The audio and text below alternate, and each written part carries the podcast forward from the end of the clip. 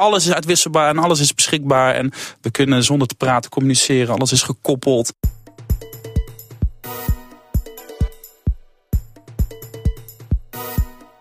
In deze podcast praat ik met Robin Rotman en Peter Balverbeek. Peter Balverbeek is hoogleraar filosofie van mens en techniek aan de Universiteit Twente en hij is directeur van het Design Lab bij dezelfde universiteit. Hij is ook auteur van diverse boeken, zoals Op de Vleugels van Icarus en Grenzen aan de Mens. Robin Rotman is journalist bij BNR Nieuwsradio en het Financieel Dagblad. Gedurende tien afleveringen is Robin met Peter Bal en mij in gesprek gegaan over die bionische mens voor de podcast Bionic Man. Naast deze afleveringen verscheen er elke week een artikel over het thema in het Financieel Dagblad. De thema's varieerden van implantaten tot genetische modificatie en van slimme pillen tot exoskeletten. En aan het einde van de laatste aflevering, aflevering 10, draaiden we de rollen eigenlijk om.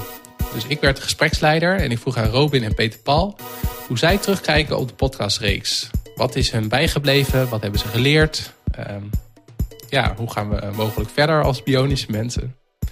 Dus daar ga je zo meteen naar luisteren, gevolgd nog door de laatste aflevering van de reeks, aflevering 10. Voordat we beginnen nog een paar dienstmededelingen. Show notes kun je net als altijd vinden op biohackingimpact.nl. Wil je deze podcast nou steunen? Dan kan dat via Patreon. Ga daarvoor naar patreon.com slash peterjoosten.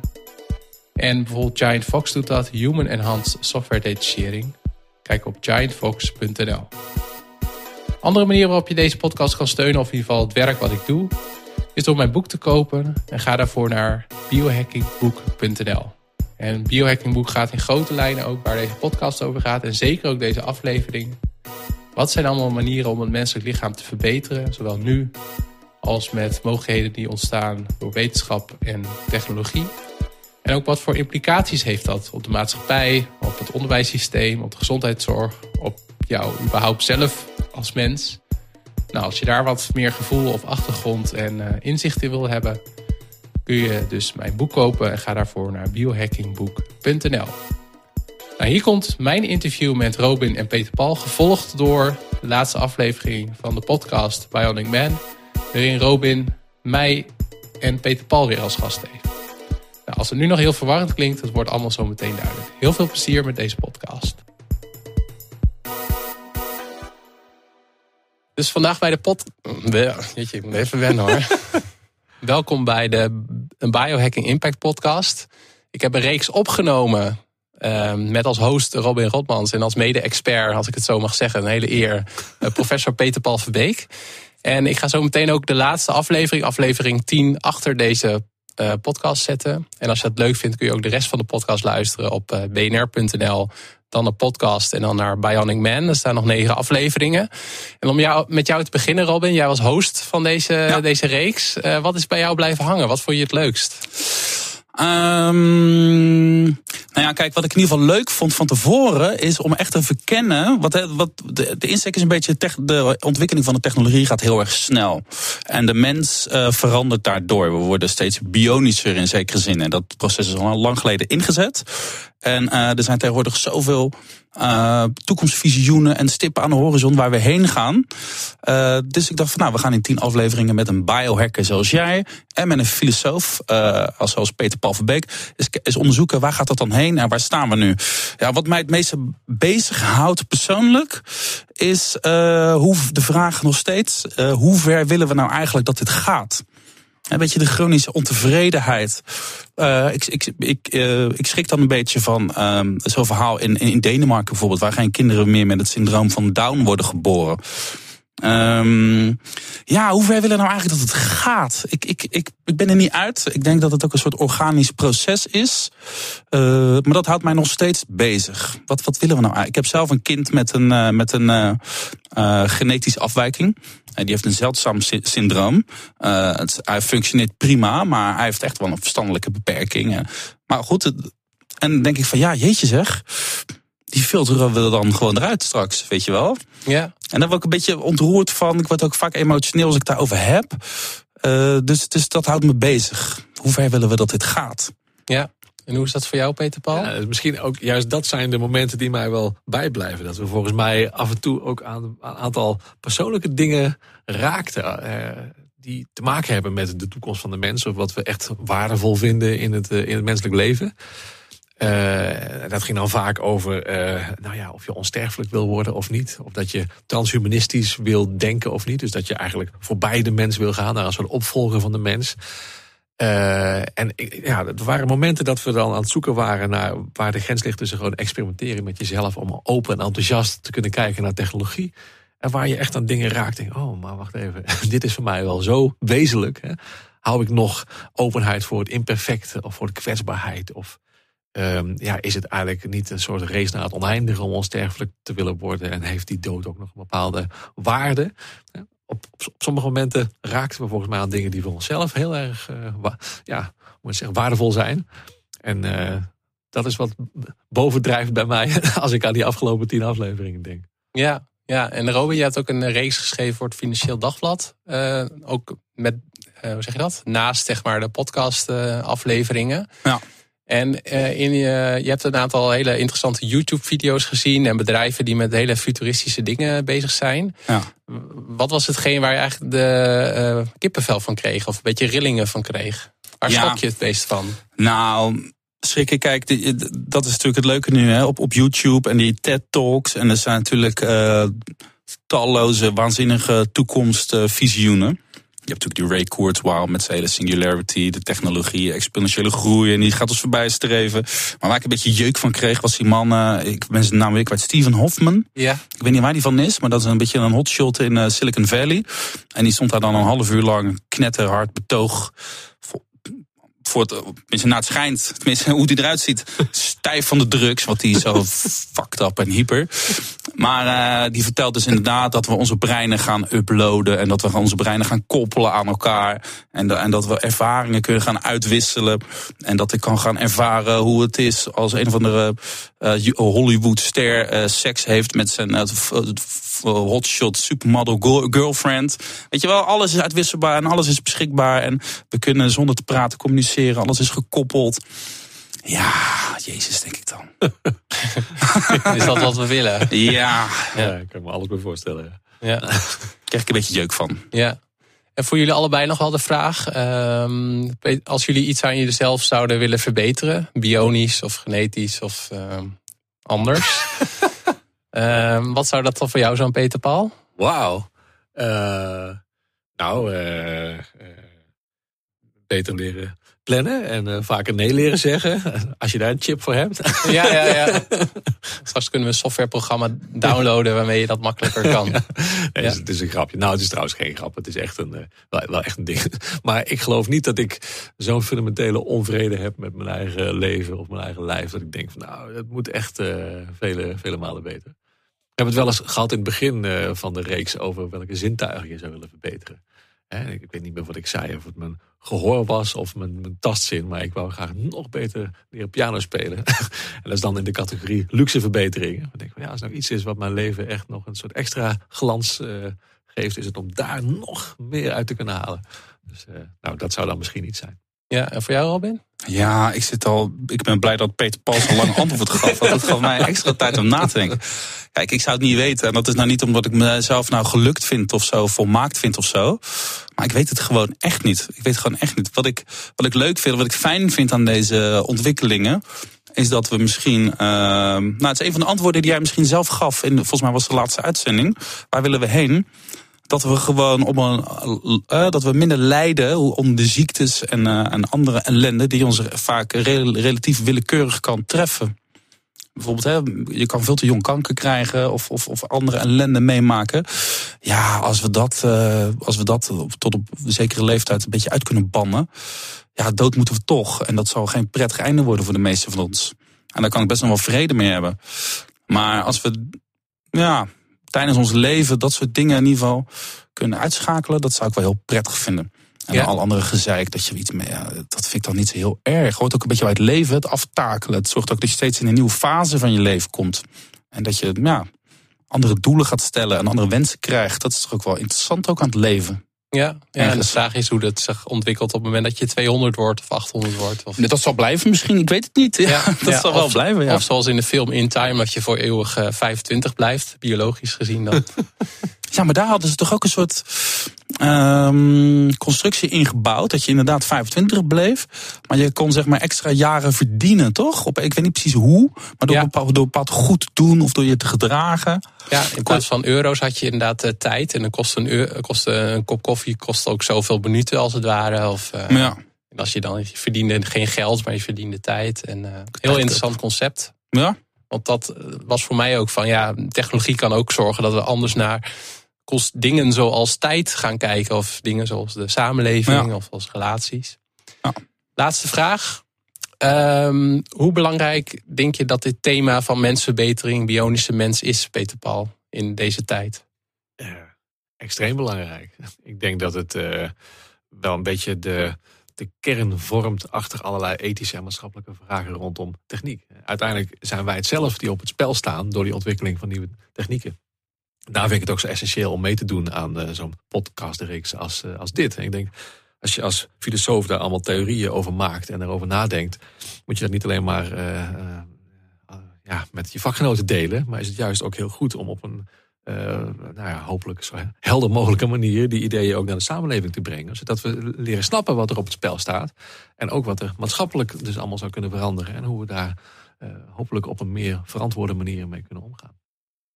Hartstikke goed. Als je dit interessant vindt voor de luisteraars. Um, dit wordt een aflevering binnen de eh, podcast van uh, Biohacking Impact. Als je dus interessante thema's vindt, zometeen hierna komt een aflevering 10 van de podcast Bionic Man. Ik zal ook een linkje invoegen voor de show notes. Van als je ook kun je ook aflevering 1 tot en met 9 luisteren over brain-computer interfacing. ja. Precies. Uh, hartstikke leuk. Maar bedankt voor jullie tijd. En ik vond het een eer om, uh, om mee te werken, in ieder geval aan de podcast, podcast uh, Bionic Man. Wederzijds. Goed, ja, ik vond het ook leuk om jullie het gast te hebben. Dus uh, fijn.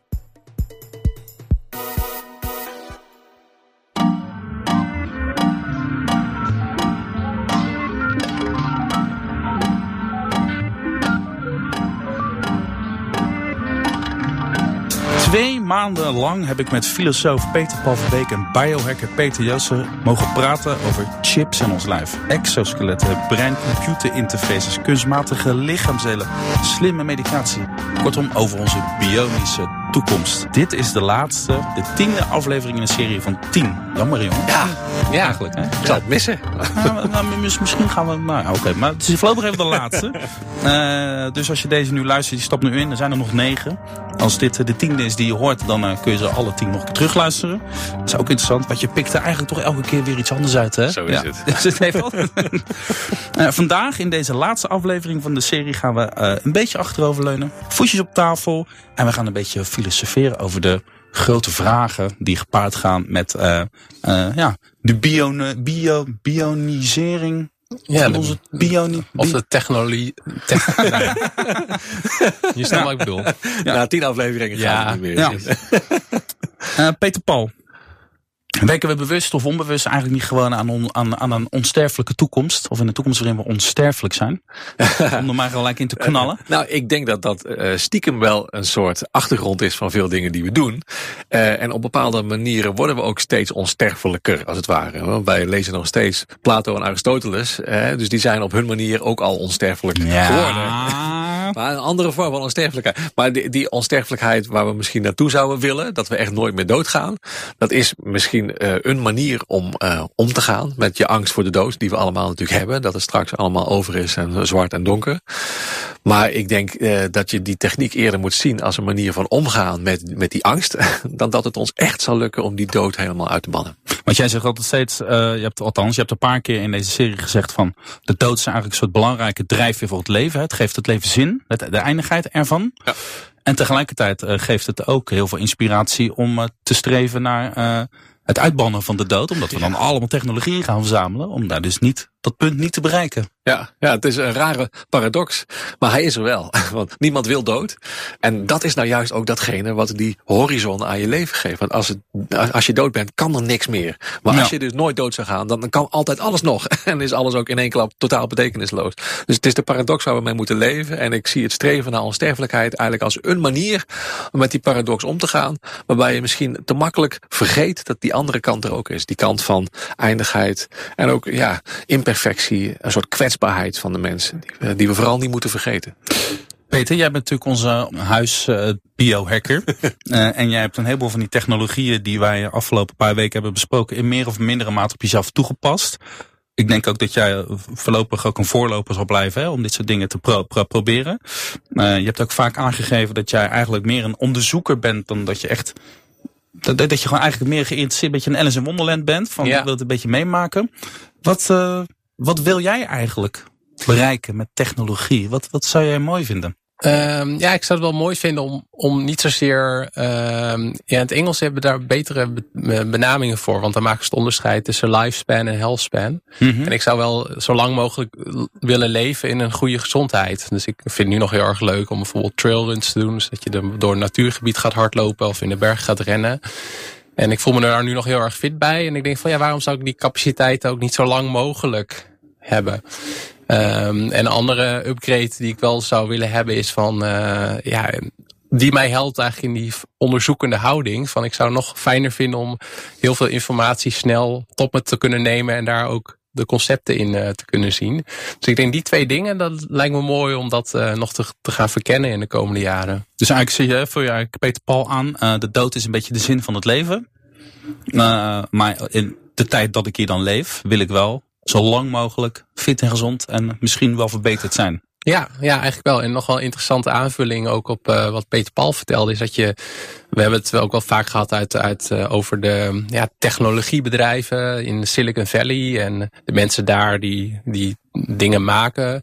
Um, maar ik moest eraan denken van die, zij zetten dan weer die eindigheid waar Peter Paul het over heeft, heeft ook weer in voor zichzelf. Want er zijn dus apps en uh, waarin je dus ook bepaalde uh, dingen over je, wanneer je bent geboren en zo en allerlei andere dingen kan invullen die dan ook een soort van voorspelt wanneer je doodgaat en hoeveel dagen je nog te leven hebt. En die mensen zetten dat dus weer in om zichzelf te motiveren om nog harder te werken, om nog meer te presteren. Dus die... Ja, dat wil je toch helemaal niet weten?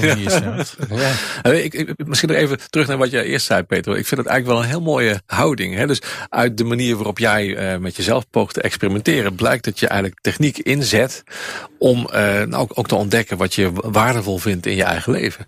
Uh, en ik denk dat dat een heel andere houding is dan alleen maar streven naar perfectie, onsterfelijkheid, et cetera. En ik denk dat dat ook, eh, althans het is voor mij een mooi voorbeeld van de ethiek waar ik zelf naar zoek in mijn eigen werk. Dus niet een ethiek die aan de noodrem wil trekken en wil zeggen, nou dit mag allemaal niet en we moeten de grenzen aanstellen. Maar meer een ethiek die open wil onderzoeken wat er op het spel kan staan. En die juist vanuit die open houding, onderzoekend, experimenterend, wil onderzoeken, nou wat zou nou een goede toekomst kunnen zijn en hoe kunnen we toewerken naar zo'n goede toekomst. Dus dat is, dat wou ik nog even zeggen, want uh, nou. uh, ethische vragen gaan heel vaak over hè, ja, nee, willen we het wel, willen we het niet. En volgens mij zijn we heel mooi met z'n allen nu die afgelopen uh, negen keer op zoek geweest naar hoe, hoe het dan goed zou kunnen gaan. En stel nou dat we erin slagen om dat inderdaad goed doen, hè? maar we slagen er ook tegelijkertijd, hè? want ik denk dat iedereen dit natuurlijk een hele fijne filosofie vindt. Uh, we worden misschien wat ouder, maar uiteindelijk sterven we. Maar die, die paar jaartjes die we hier hebben, of het nou 80 zijn of 120 of 150, die gaan we in zo goed mogelijke gezondheid uh, benutten. Hè? En, en misschien ook wel met verbeteringen. Maar stel nou dat we er toch in slagen om onze uh, lichaamsdelen, welke het ook is, om te vervangen als ze kapot gaan. En we dreigen dus onsterfelijk te worden. Zullen we dan onze dood moeten gaan organiseren? Ja, ik denk het wel. Ja, de vorige keer hadden we het natuurlijk uh, over de science fiction. En uh, dan moet ik denken aan de film In Time, die, die ik toen niet mocht behandelen. Maar daar ging het inderdaad over dat je een beperkt hoeveelheid tijd hebt. En uh, nou, daar, daar zitten spelen nog meer mechanismen in. Maar je, dat we anders met de dood omgaan, dat is nu eigenlijk ook al bezig. Hè? Want uh, als je kijkt naar discussies die er nu al gaan, bijvoorbeeld over euthanasie. Mm -hmm. Dat was er, laat ik zeggen, echt uh, 50 jaar geleden niet. Dus ja, op het moment dat we echt veel ouder worden, krijg je daar ook misschien hele andere arrangementen in. Of misschien wel bepaalde wetgeving. Of ja, wat doen we ook met heel veel mensen op aarde? Uh, ja, dus allemaal van dat soort ik denk dat dat wel gaat ontstaan. Want die vragen, die, ja, die werp jij nu al op. En ik denk als we allemaal 200 worden of 1000 of onsterfelijk, ja, dan kan het gewoon niet lang uitblijven voordat het ook een maatschappelijke discussie wordt. Ja, ik kan me voorstellen. Ja, ja, nee. natuurlijk naar jou, ja, Kijk, er is nog weer een verschil tussen onderdelen vervangen als ze ziek zijn of stuk gaan en de veroudering stoppen. He, want je kunt wel eh, een nieuw hart, maar als je lijf toch steeds ouder wordt en verder aftakelt, op een gegeven moment houdt het op. Ja. dus onsterfelijk word je daar nog niet van. Maar ik denk wel dat naarmate we steeds langer leven, ook inderdaad de vraag naar verantwoordelijkheid nemen voor het einde van het leven steeds groter wordt. He, dat we onsterfelijk worden, zie ik zo gauw niet gebeuren. Maar dat we op een hele nare manier oud worden, als we heel oud worden, zie ik eigenlijk wel steeds meer gebeuren. En dat mensen denken, ja, ik wil niet totaal, ja, zeg maar, dement, uh, zonder dat ik nog ben wie ik ben, oud worden. Ja. En ik kan me wel goed voorstellen dat we dus steeds meer als onderdeel van het leven en het verbeteren van het leven ook eh, gaan zien dat we het einde van het leven op een menswaardige manier vormgeven. Dus dat is uh, misschien een heel andere wending dan dat je denkt van nou, we worden onsterfelijk, dus we moeten kijken of we daar nog iets, iets mee kunnen doen. Maar juist die race naar de onsterfelijkheid laat ons zien hoe we dood zouden kunnen willen gaan. Ja. Wat, waar ligt eigenlijk de grens van wat wij technologisch gaan kunnen? Is dat gewoon de dood? We gaan gewoon dood. Dus wat, wat, wat we ook doen, we zullen ook gewoon eh, sterven. Wat, wat, waar ligt nou eigenlijk de grens dan? Wat jou betreft? Ja, ik heb geen idee. Uh, echt niet. Ik bedoel, uh, er is zoveel technologisch nu mogelijk waarvan we ooit dachten dat het nooit zou kunnen. Uh, en ja, dat is misschien wel een hele filosofische opmerking, maar het hangt natuurlijk ook heel erg van af wat je definieert als leven en dood. Of je iemand onsterfelijk vindt of niet.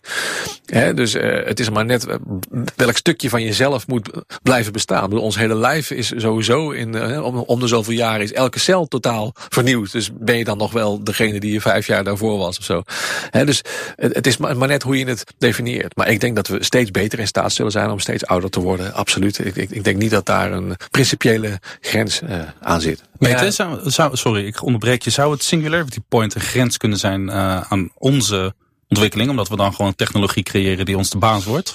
Ja, dat is inderdaad, uh, dat zat ik ook al aan te denken. Dat, dat het, het Singularity punt. Er zijn verschillende definities van. Nou, maar... Misschien moet je eerst even proberen uit te leggen wat, wat, wat, wat, wat dat ongeveer een beetje is. Nou, de, de, er zijn er twee. De, ehm, de eerste is van, op, dan bereiken we het niveau van superintelligentie, waar de vorige aflevering uh, uh, ook al uh, over hadden, of die keer daarvoor. En de andere is van de technologie die vermengt zich met elkaar. En dat gaat ook zo snel dat we niet meer kunnen bijbenen. Dus een bekend term in deze, ehm, hierover is NBIC, convergentie. Dat staat voor neurobio uh, Cogno en Info uh, convergentie van al die technologieën smelten samen. En wij als mensen hebben er geen vat meer op wat er gebeurt. En ja, dat, dat zou het punt kunnen zijn dat we echt significant die grenzen van ons mens zijn doorbreken. En een van de, als je, je moest nadenken over je vraag van, nou, wat zou dan de grens van de mens kunnen zijn? Dat, er binnen de transhumanisme ook wordt gesproken over mind-uploading als het eindpunt. En dat houdt dus in dat we het echte aantal voorlopers in, in deze scene die zeggen van ja, het menselijk lichaam dat is, dat is helemaal niet te prefereren. We kunnen beter onze gedachten uploaden in de cloud. En dan heb je bijvoorbeeld ook, dat stelt ons, ook in staat om naar verre sterrenstelsels te reizen. Want dan, ja, als je met dit lichaam de ruimte ingaat, dat, dat is helemaal niet goed voor je met straling en gebrek aan zwaartekracht. Dus we hebben het menselijk lichaam is gewoon uh, hopeloos verouderd en we kunnen het beter digitaal doorleven. En dat zou dan echt de extreme, ja, spreek je dan wel over Bionic Man, vraag ik me af. Maar dat wordt wel gezien als, uh, ja, als Digital Man ben je dan eigenlijk, Ja, echt de Digital Man. Ja, ja. Ja, dus eigenlijk schets je er twee. De ene is dat de mens zelf zich exponentieel ontwikkelt en zo super intelligent zal gaan worden dat wij onszelf nu niet meer zouden kunnen herkennen in die opvolger van ons. Hè. En de andere is dat de techniek buiten ons zo exponentieel goed wordt dat wij zelf in de schaduw komen te staan en eigenlijk achterhaald worden door ons eigen maaksel. En ik denk, maar eh, welke van de twee vind jij het meest realistisch? Of zijn ze allebei? Ik eh? vind ze geven beide realistisch. Of eh, misschien wel allebei even realistisch. Maar dan is het gewoon business as usual. In de zin dat er al ah. heel veel singularities zijn geweest.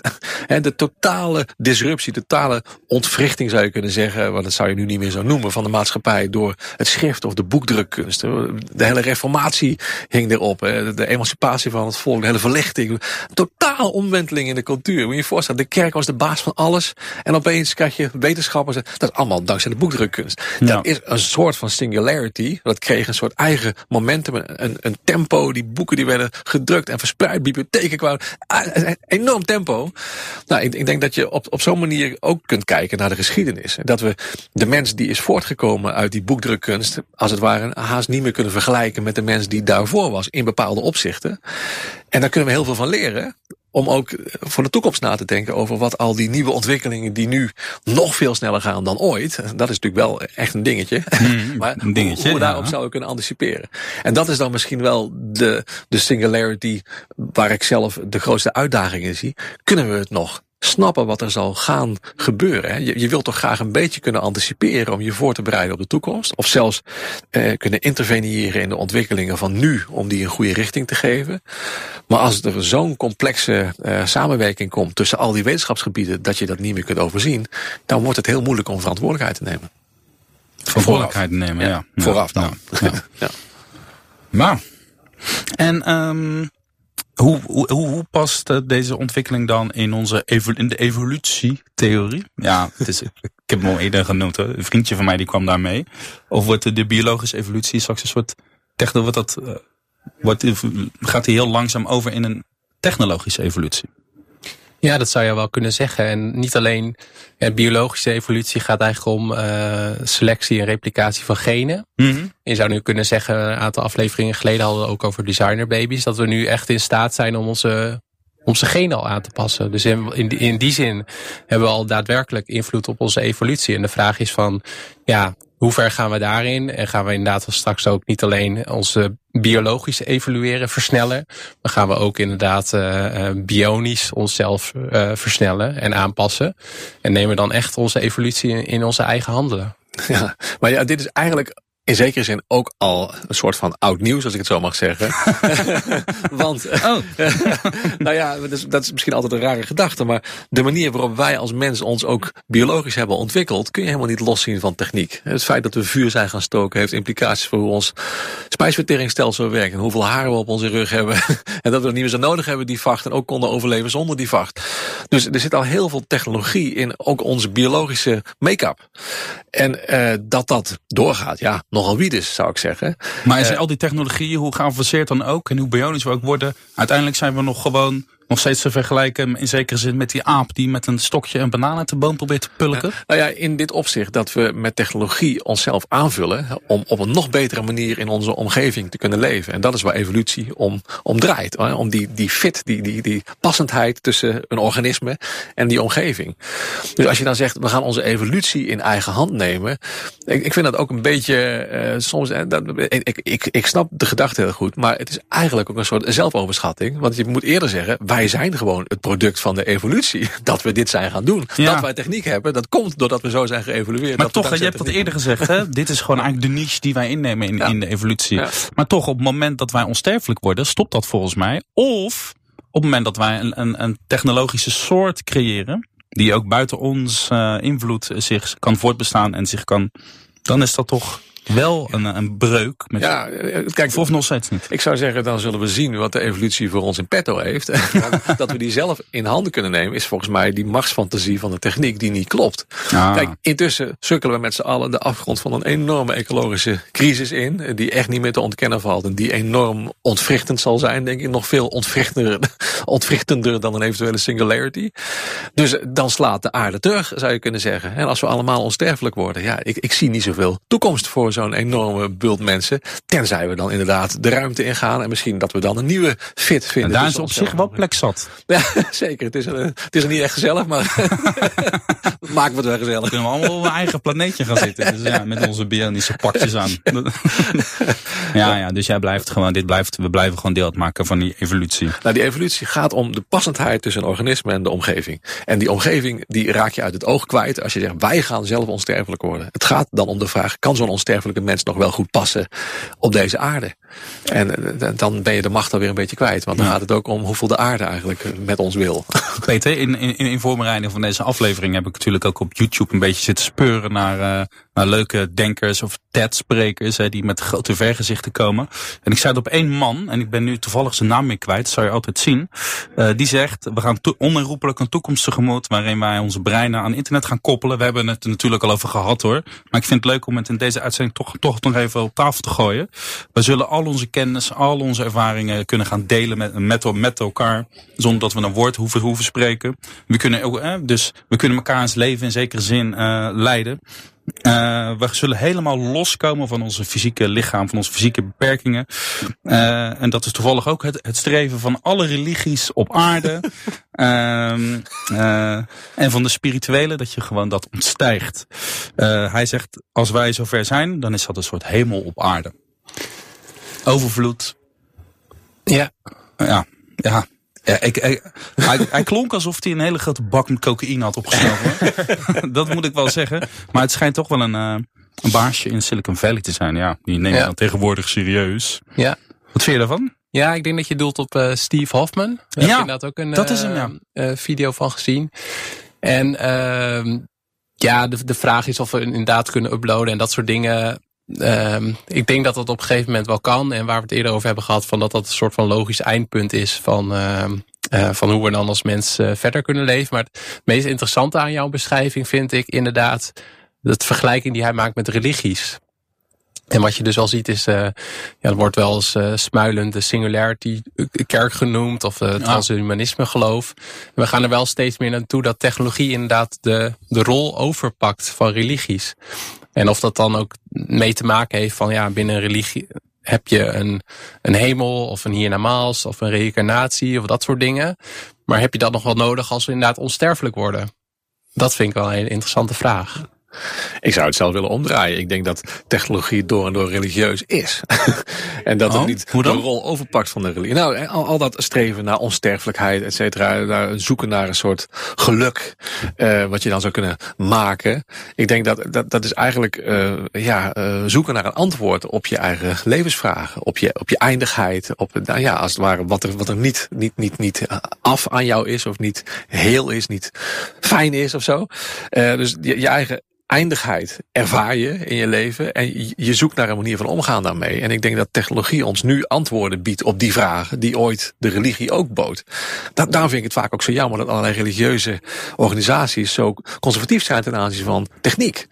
Omdat je dan eigenlijk uh, die hele ja, zeg maar religieuze kant of existentiële kant, hoe je het ook wil noemen, mm -hmm. spirituele kant van de techniek uh, ontkent. Als, als, als het Vaticaan tegen IVF is, omdat je een kind niet maakt, maar ontvangt. Dan denk ik, nou, ga dan maar eens praten met mensen die via IVF een kind, via IVF een kind krijgen. Die poging na poging moeten doen. Nou. En die het als een nog grotere wonder haast zien als het een keer lukt. En wat zegt dat dan over de, wat zou dat dan moeten zeggen over dat mens wat er dus wel is gekomen?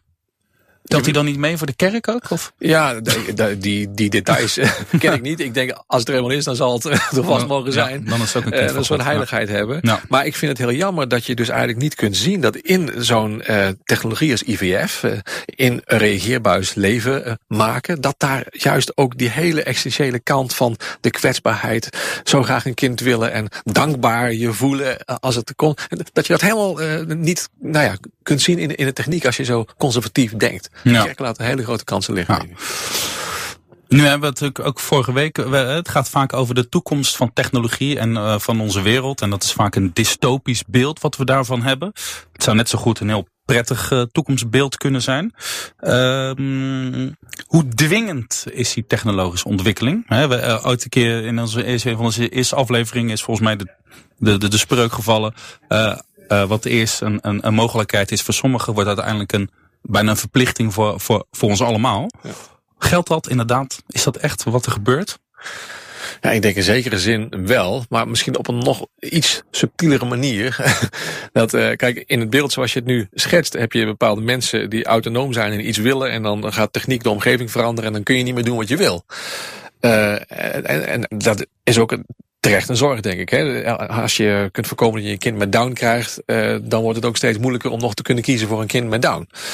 Tegelijkertijd zie je ook dat de ethische kaders waar we mee oordelen zich ontwikkelen door techniek. dus het feit dat we nu mensen met minder pijn en minder extreem leed kunnen laten doodgaan, zorgt er ook voor dat we anders zijn gaan aankijken tegen euthanasie. En dan kun je zeggen, ja. Uh, kortom, die ethische kaders passen zich aan aan de technologie die er is. Precies. En dan is het dus niet meer dat ik met mijn eigen vrijheid word overmeesterd door de techniek die mij dwingt om iets anders te gaan doen. Maar wat ik zelf wil, wat wij zelf willen met z'n allen, ontwikkelt zich ook door die techniek. Dus ja, er zit een soort dwingendheid in die techniek, maar die zit ook heel subtiel in de kaders waar we mee denken, die zich mee ontwikkelen met die technologische mogelijkheden. Maar dan zou het toch prettiger zijn dat die kaders er eerst waren en dan pas de technologie, maar die kaders die komen ja, natuurlijk altijd pas achteraan. Dit is precies de kunst van de ethiek van techniek, dat we ook leren anticiperen op die invloed van techniek op de ethiek zelf. Niet alleen maar dat we zeggen dat mag wel, dat mag niet. Maar dat we ook proberen te bedenken hoe wij zullen gaan denken over wat er wel en niet mag in de toekomst. Als die nieuwe techniek andere dingen nou, zeg maar, normaal maakt of maakbaar maakt. Dan dingen die nu niet normaal zijn of gewoon tot het noodlot behoren. Maar feitelijk is het toch gewoon zo dat er nauwelijks eh, nieuwe technologieën zijn. Die wel veelbelovend waren, maar die het niet zijn geworden. Omdat we dat ethisch niet verantwoord. Van ja, misschien alleen, hè, dat zei je vorige keer, klonen. Dat doen we niet, dat kunnen we misschien wel. Ja. Maar verder als het kan, doen we het. En dan doet uiteindelijk iedereen het. Ja, Toch? nou er zijn wel heel veel technologieën die gewoon floppen. Ja. Omdat er uiteindelijk onvoldoende markt voor was. Of het gewoon geen goede uh, fit had met de maatschappij. Uh, en er zijn ook wel technologieën waar we vanaf zouden willen. De, de, de atoombom of zo. Maar inderdaad, ik denk op het moment dat we iets hebben bedacht, dan is het er in zekere zin. En dan moet je er mee dealen, ook al gebruik je het niet. Dan ja. kan het al invloed hebben. En, rondom, en dat vind ik wel interessant. Rondom genetica is dat inderdaad op een gegeven moment gebeurd dat wetenschappers die in dat veld bezig waren, is een hele bekende Asilomar meeting geweest, waarin ze met elkaar hebben afgesproken om daar bepaalde, bepaalde uh, regels over te stellen over het gebruik van, uh, uh, van genetisch onderzoek en genetische manipulatie. En de vraag is van ja, kan dat weer? Dat, dat wetenschappers die in een bepaald domein bezig zijn daar onderling afspraken over maken?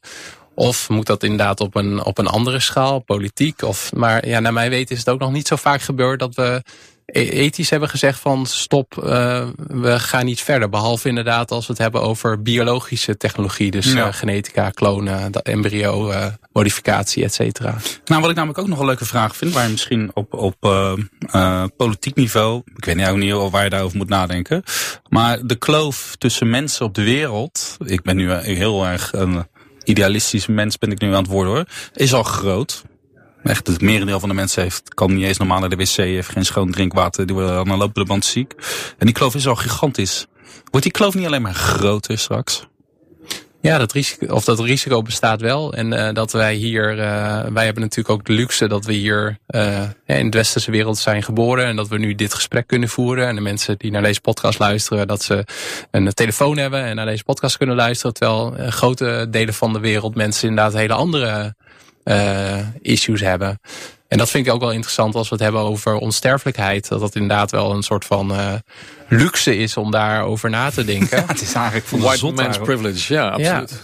Ja, ja. en de, de vraag is van ja, moeten we daar moeten onze energie en tijd en geld niet op andere zaken richten? Ja. Ja. Nou, dat is een leuke vraag. Ja, dat is een leuke vraag. Je gaat hem beantwoorden, nou, ik ben het er helemaal mee eens. Ik denk alleen, het is, het is niet of-of, maar en-en. Ik bedoel, het is ook iets heel dieps, denk ik, in de mens... dat we blijven zoeken naar manieren om aan onszelf te werken. En onze gezondheid is natuurlijk een groot goed. En dat geldt uh, in ons deel van de wereld net zo goed als in andere delen van de wereld. Maar dat we dat op een wat eerlijke en meer rechtvaardige manier doen. En dat niet alleen maar laten afhangen van het, van het grote geld en de grote bedrijven. maar dat ja. we dat ook zien als iets waar we als gemeenschap en samenleving wat mee moeten. Ik denk dat dat heel heel, heel, heel essentieel is, ja. ja. En er zijn ook wel twee visies op. Dus de ene visie is ook van, uh, wij moeten dat, wij, wij in de westerse wereld moeten die technologie ontwikkelen. Want op een gegeven moment wordt het goedkoper en dan kan de rest van de wereld het gebruiken. Een mooi voorbeeld is uh, anesthesie. Dat werd uit mijn hoofd in 1945 werd dat zelfs opgevangen uit de urine van patiënten om het nog een keer te gebruiken. Want toen was het gewoon heel erg duur. Nou, tegenwoordig gebruiken we dat allemaal. Maar een andere visie is inderdaad ook van hoe meer wij in het westen versnellen met ons zelf omvormen tot supermensen, dan is er op een gegeven moment geen mogelijkheid meer voor de rest van de wereld om daar, daarbij te komen. En dan krijg je echt een kloof tussen, de, ja, tussen verschillende Dus de supermensen en, en dat trieste volk in Afrika of zo. Ja. Want dat is wat je dan toch krijgt. Ja, ja en daar schrijft eh, Harari bijvoorbeeld ook over in het boek Homo Deus. Dat je echt een soort van onderscheid, sociaal onderscheid krijgt. En misschien dat je dat op een gegeven moment ook op straat ziet. Dat je iemand ziet lopen die er heel jong uitziet. Want die heeft, is, heeft zichzelf genetisch gemodificeerd. Heeft nog extra bionische armen en ogen. En mensen die dat dan niet kunnen, zich niet kunnen veroorloven. Dus nou. dat is wel een, uh... En soms zie natuurlijk ook technologische ontwikkelingen die juist uh, ook uh, buiten de westerse wereld een enorme impact kunnen hebben. Hè. Het feit dat we nu allerlei ja, zeg maar, draadloze technologie hebben, heeft in heel veel Afrikaanse landen de mogelijkheid geopend om te communiceren zonder dat er overal kabels moeten worden aangelegd. Dus ik denk dat er ook goede manieren zijn om technologie vanuit zo'n mondiaal perspectief te ontwikkelen en, en in te bedden. Het punt is dat er natuurlijk weinig plekken zijn waar we dat doen, waar we die vragen mondiaal stellen. Binnen UNESCO, waar ik zelf ook actief ben in die commissie van wetenschap en techniek, ah. doen we dat. Uiteraard. En, uh, daar ben je natuurlijk erbij betrokken, ja. dat, dat, is ook eigenlijk wel een van de allermooiste dingen die ik ja, uh, doe in mijn uh, werk, geloof ik. Omdat je dan met alle culturen van de wereld aan tafel zit en poogt het samen eens te worden over de ethiek van robots. Bijvoorbeeld, hè, waar we net een, een stuk over geschreven hebben. En alle lidstaten van UNESCO, nou ja, verhouden zich tot zo'n rapport. Alle regeringen die wetgeving gaan ontwikkelen over robotica gaan op zijn minst in, in discussie met zo'n nota. Dus ik denk dat we daarvan moeten hebben om ook juist de, de vragen, de zorgen, de ook eigenlijk belangen van andere delen van de wereld dan het Westen op tafel te krijgen. We worden langer gezond. We worden misschien wat ouder en we kunnen misschien beter tillen, beter zien, beter horen in de toekomst. Worden we ook gelukkiger, Peter? Ja, dat is natuurlijk de grote, grote hamvraag van... Uh, wat, ja, wat is geluk? Uh, misschien word jij van andere dingen gelukkiger dan, dan ik of uh, Peter Paul. Uh, maar ik denk van ja, als je mij zo die vraag stelt, dan denk ik van ja, hoe langer ik in goede gezondheid kan leven, hoe meer dingen ik ook in mijn leven kan ervaren. En misschien ook dat je, maar dat is natuurlijk wel interessant, van hoe meer tijd je hebt qua jaren, dat je ook gedurende de week, die ik bijvoorbeeld nu heb, rustiger aan doe. Om wat meer van de dingen te genieten. Dan zal het in de praktijk waarschijnlijk anders zijn en dende je gewoon door. maar ja, ik, uh, ja, in essentie denk ik dat we wel de mogelijkheid hebben om gelukkiger te worden. Maar dat het wel de vraag interessanter wordt van waar word je gelukkig. En misschien ook van dat je daar ook je bionische upgrades op afstemt. Dus Peter Paul wordt gelukkig van uh, piano spelen, hebben we het een paar keer over gehad. nou, misschien kiest hij er daarom voor om uh, zijn gehoor te upgraden. Of om uh, een armprothese te nemen. Of een derde hand, zodat hij nog mooier kan piano spelen. Twee piano's tegelijk. Ja. Dus, maar dan komt het wel neer op dat, ja, een soort van innerlijke zoektocht van wat vind ik belangrijk, waar word ik gelukkig van en wat zijn mijn eigen waarden. Ja, voor mijn gevoel lijkt dat dan toch tot een soort consumptiemodel van geluk. He, zo, je hebt een paar dingen die pak je uit het schap. En als ik die nou maar goed voor elkaar heb, dan ben ik echt gelukkig. Ik denk dat uiteindelijk het geluk uh, ook zit in een soort match tussen, tussen wat je wil en wat kan. en dat je door techniek steeds meer dingen wil, waardoor er ook weer een frictie, uh, zeg maar dat je door techniek steeds meer kan, waardoor mm -hmm. je dat ook gaat willen, waardoor er ook een frictie is tussen ja, wat er nu is en wat je graag zou willen dat er is. Dat maakt je ook ongelukkig. Dat je onsterfelijk wil worden, maar je bent het maar niet of zo. Chronisch ontevreden eigenlijk. Ik denk, ja, en dat is aan de ene kant de motor achter de techniek. Dat we dus niet met onszelf samenvallen, gewoon een instinct af, uh, afdraaien, maar dat we over onszelf kunnen nadenken. Kunnen, nee, dat kan ook anders. We gaan onszelf herontwerpen, de wereld herontwerpen. He, dus het is de bron van de techniek en tegelijkertijd maakt het ons ook niet altijd gelukkig, maar juist ook ongelukkig. En willen we dat ongeluk opheffen. Ja. Dus ik denk dat juist in die spanning beetje, tussen ja. die twee zit de hele ontwikkeling van. Weet je wat we doen? We, gaan, we maken er gewoon een pilletje voor. Worden we met z'n allen gewoon gelukkig aan het pilletje. En die technologie die sukkelt gewoon lekker met ons mee. nou, leuk, leuk. Dank, dank jongens. Jullie zijn tien uh, weken lang uh, te gast geweest. En ik ben heel veel wijzer geworden. Ik vond het heel fijn dat jullie er waren. Een, een echte biohacker, Peter Joosten, do-it-yourself futurist ook nog. En een echte filosoof van uh, techniek en uh, uh, mens en techniek eigenlijk. Hè? Ja. Um, Peter Paul Verbeek. Ja, ik vond, vond het ook zo leuk. Het was heel gaaf. Ja. Ja, ik vond het ook heel leuk. Ja. ja. Ik ben heel erg blij met jullie hulp. Met jullie mooie antwoorden, met jullie mooie verhalen, mooie anekdotes. Soms werd het een beetje persoonlijk. Um, en ik raad iedereen aan om gewoon alle afleveringen terug te gaan luisteren. En om dat tegen iedereen te vertellen. En misschien komen we elkaar in de toekomst eens een keertje tegen. Oh, in een zijn. andere podcastserie. Of uh, weet ik het. mensen. Met onze bionische pakjes aan. In de cloud misschien wel. Dus ik ga jullie voor de laatste keer afkondigen. Peter Paul Verbeek, hoogleraar filosofie van mensen en techniek aan de Universiteit Twente. En directeur van het Design Lab daar. Doet prachtige dingen. En UNESCO bij. Die doet een heleboel andere dingen nog. En Peter Joosten, doe-het-jezelf futurist en uh, biohacker. Je hebt zelf ook nog een podcast die de mensen kunnen luisteren. Ja, heel leuk. Uh, als uh, mensen dit echt tof vinden, uh, ja? mijn podcast Biohacking Impact gaat hier eigenlijk ook over met ook allemaal diverse experts. Biohacking Impact. Ja. En dat is ook gewoon Spotify, iTunes. Spotify, iTunes. Eigen website? Ja, ook op biohackingimpact.nl is dat te vinden. En als mensen meer over mij willen weten, kunnen ze ook naar ptoost.net gaan. Kijk eens. Je bent nog een website waar je jezelf kan promoten? ppverbeek.nl Kijk eens dan. Dank, jullie zijn mijn bionische helden. Tot mogelijke volgende keer.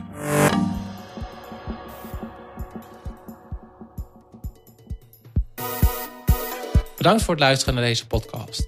Mijn vraag voor jou voor deze keer is: zou jij je brein willen koppelen aan de breinen van iemand anders of meerdere?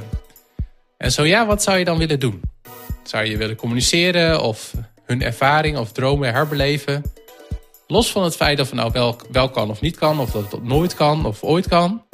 Zou je dat willen? En waarom eigenlijk? Of waarom eigenlijk niet?